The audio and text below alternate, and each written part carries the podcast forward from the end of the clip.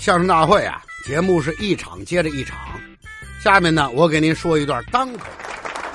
削铅笔，削铅笔，今天我来削铅笔。嘉庆叔叔不要忙，听我给你说端这个详。驯鸡高手的名字呢叫系绳子，系绳子，绳子都系死了，那鸡还怎么动弹呢？是系绳子，不是系绳子。吃葡萄不吐葡萄皮儿，不吃葡萄倒吐花生仁儿。这都什么乱七八糟的？听一段相声，学一个成语，跟嘉庆叔叔和小九一起听相声，声学成语。嘉庆叔叔，今天不说相声，怎么带我来这儿了？哇，好大一个池塘啊！这是鱼塘，哦，这个鱼塘里边一定有很多鱼吧？当然了，嘉庆叔叔今天就要带你感受一下钓鱼的乐趣。太好了，嘉庆叔叔，你教我钓鱼吧。好，这里的鱼竿、鱼食都是准备好的。来，把鱼食挂在鱼钩上，下到池塘里，静静的坐好就可以了。仔细的盯着鱼漂，什么时候看到它上下晃动，就是有鱼咬钩了。你再一提鱼竿就行了。哎哎哎哎哎，你看呐，我这有鱼咬钩了。哈哈哈哈哈哈！哇，好大一条鱼啊！我也行，我可是非常熟悉鱼类的。海底小纵队，我从头到尾一集不落。嗨，那管什么用啊？鱼的习性我都熟悉啊。嘉庆叔叔，看我的吧。一定要静下心来，不能着急呀、没问题，我数着数，一、二、三，嘿，啊，没有，一、二、三，嘿，啊，还是没有。小九，你太着急了，得多等一会儿。好，我多说几个，一、二、三四五六七八九十，嘿！哎呀，还是没有。哎哎，那有一条金色大鲤鱼，看我的吧！哎，小九，你别着急呀、金色鲤鱼可是鱼塘里最聪明的鱼了，你可不能着急。没问题，看我深海鱼艇大炮轰炸的厉害！大炮轰炸怎么轰炸呀？啊，小九，你你你抱那块大石头干什么？你快给我放下！超级大炮发射！啊啊啊啊啊啊啊！小九小心！啊！小九别害怕，我来救你呀！哈哈，嘉庆叔叔没事儿，这水没多深。啊，那条金色鲤鱼，小心呐！哦，它跳起来了！啊，不不不要啊！嘉庆叔叔，这金色鲤鱼可真是太厉害了，还会用尾巴抽人的脸，还跳起来抽。这条鲤鱼啊、可聪明了，你可别招惹它了，好好钓鱼吧。你这脸都成了小面包了。哼，我非得把它钓到不可！啊啊啊啊啊！去！我就不信了，看我的海底小纵队超级无敌飞天大甩钩的厉害！小九，别把钩子往身后甩，危险！嘿，是什么勾住我裤子了？啊勾勾勾住我裤子了！快松开钓竿，它会把你弹出去的。你说什么？啊啊啊啊哎呦！小九，快上来吧！这这这，嘉靖叔叔，我又看到那条金色鲤鱼了！你别过来！你别过来！快跑，它又要发动进攻了！啊！不要啊！阿庆叔叔，啊啊啊！啊！这这条鲤鱼真是太可恨了！我我非得杀死它！啊嚏！小九啊，我看你还是算了吧。你看你的脸都肿成大肉包子了。我就不信了，我抓，而且这这抓不住它。我这一次就慢慢的数数，静静的等着。啊，而且一、二、三、四、哦，一百二十八，一百二十九。小九，鱼动漂了，有鱼上钩，就是那条金色鲤鱼。哇，它的劲儿啊！嘉靖叔叔，我拽不住了，你快来帮忙啊！小九，坚持一下，我这就过来。啊！我我我我我我我我我我呀！哈哈哈哈哈！小九，你终于抓住那只金色鲤鱼了。它刚才没留神呐，一跳跳进你嘴里去了。快把它吐到桶里吧！啪啪啪！哈哈，看你还能用尾巴打我的脸不？小九啊，第一次钓鱼的经历怎么样啊？挺有意思的，呃，而且就是这脸有点疼。哈哈哈哈哈！看你钓鱼啊，简直太热闹了。一会儿掉到水里了，一会儿又被鱼打了脸。钓鱼不都这样吗？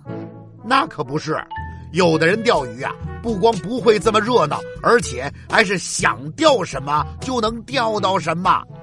啊，钓鱼还能钓出深海鱼艇来？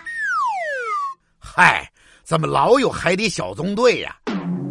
有人呐，不光能钓上鱼来，而且还能钓出个大官来呢。什么？您别逗了，钓鱼还能钓上个大官来？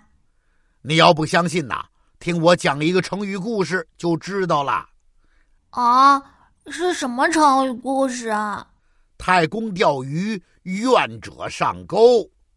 啊，太公钓鱼，屁股上挂个钩，这个太公是不是也掉进池塘里了？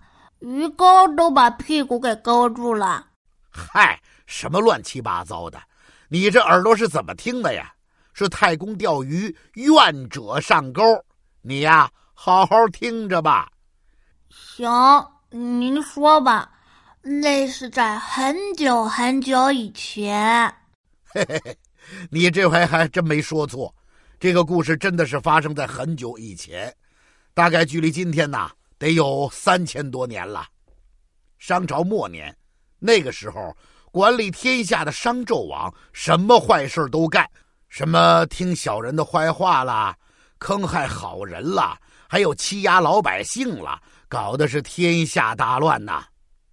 这个商纣王可真坏，应该给他来一个深海鱼艇超级大炮，咣，炸了他。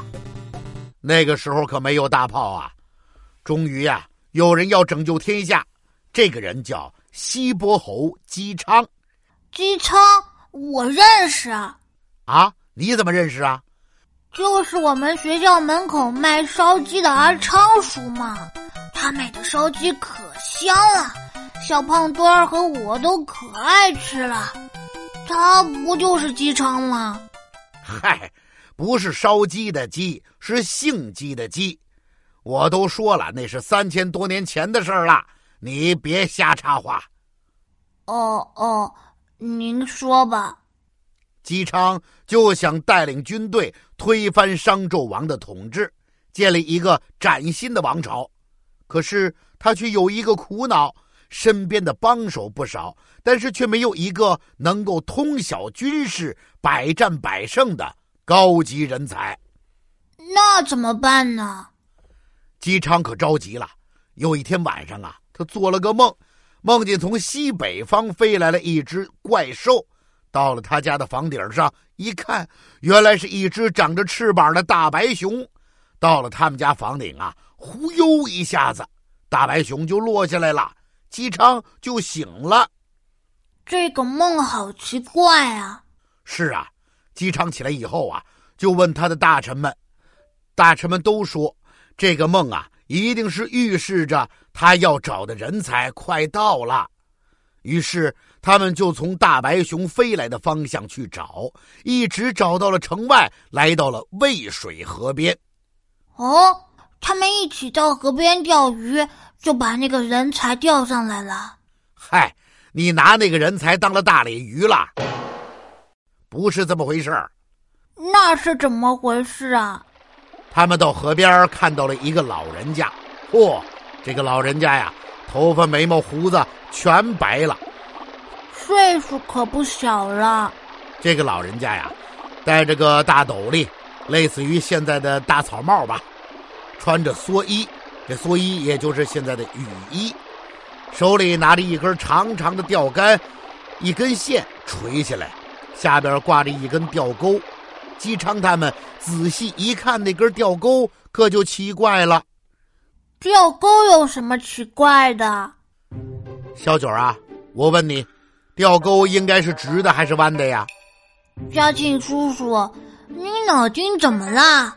钓钩当然是弯的啦，直的怎么钓鱼啊？哈哈哈哈哈！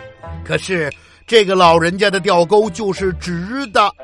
那根本就是一根直直的绣花针呐，而且那根针还不是沉在水面下边，而是悬在水上边，离着水面还有好几寸远呢。什么？这怎么可能钓上鱼来？是啊，姬昌就过去问老人家：“请问您，这直钩怎么能钓上鱼来呢？”老人家怎么说呢？愿意上钩的。自然会上钩，不愿意上钩的也不必勉强啊。这话说的可太有意思了。姬昌也觉得这个老人家与众不同，就又问他：“敢问老人家您尊姓大名啊？”老人笑了笑说：“我姓姜，名尚，字子牙，还有一个道号叫飞熊。”飞熊，那不就是会飞的白熊吗？对呀，姬昌一听可就乐坏了，这和自己梦中梦到的正好对上了。于是啊，姬昌就把这个叫飞熊的老人请到了城里，和他一交谈，发现这个老人家真的是非常懂得带兵打仗，善于排兵布阵，就把他拜为丞相。这个姜子牙就帮助姬昌和他的儿子共同推翻了商纣王的统治，建立了一个新的王朝——周朝。这个姜子牙呀，后来就被人们称之为姜太公。这个故事就叫“太公钓鱼，愿者上钩”。哦，我明白了，原来是姜太公钓鱼，结果钓到了一个丞相的大官来当。没错，嘉庆叔叔，拜拜了您嘞。小九，你干嘛去？我也把鱼钩弄直了，上鱼塘边钓鱼去，说不定能钓个海底小纵队的队长当呢。小九，回来，你别瞎闹啦。